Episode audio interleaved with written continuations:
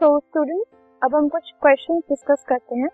हमारा first question है why should a magnesium ribbon be clean before burning in air एक magnesium ribbon को air में burn करने से पहले उसको क्लीन करना, उसको साफ़ करना क्यों ज़रूरी है?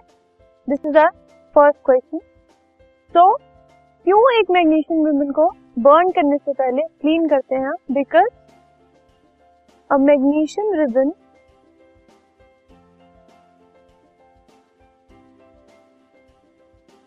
has a protective layer.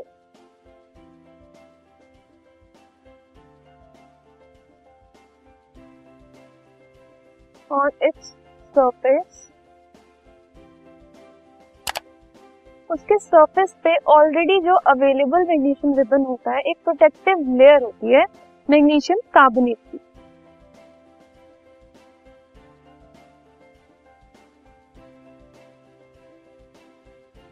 ठीक है?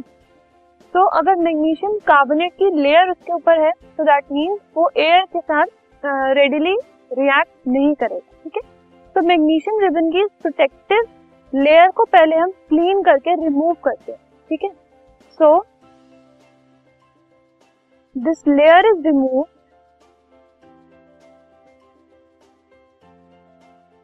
first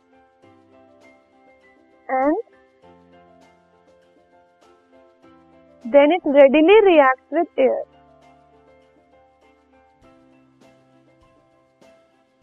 With oxygen that is present in air.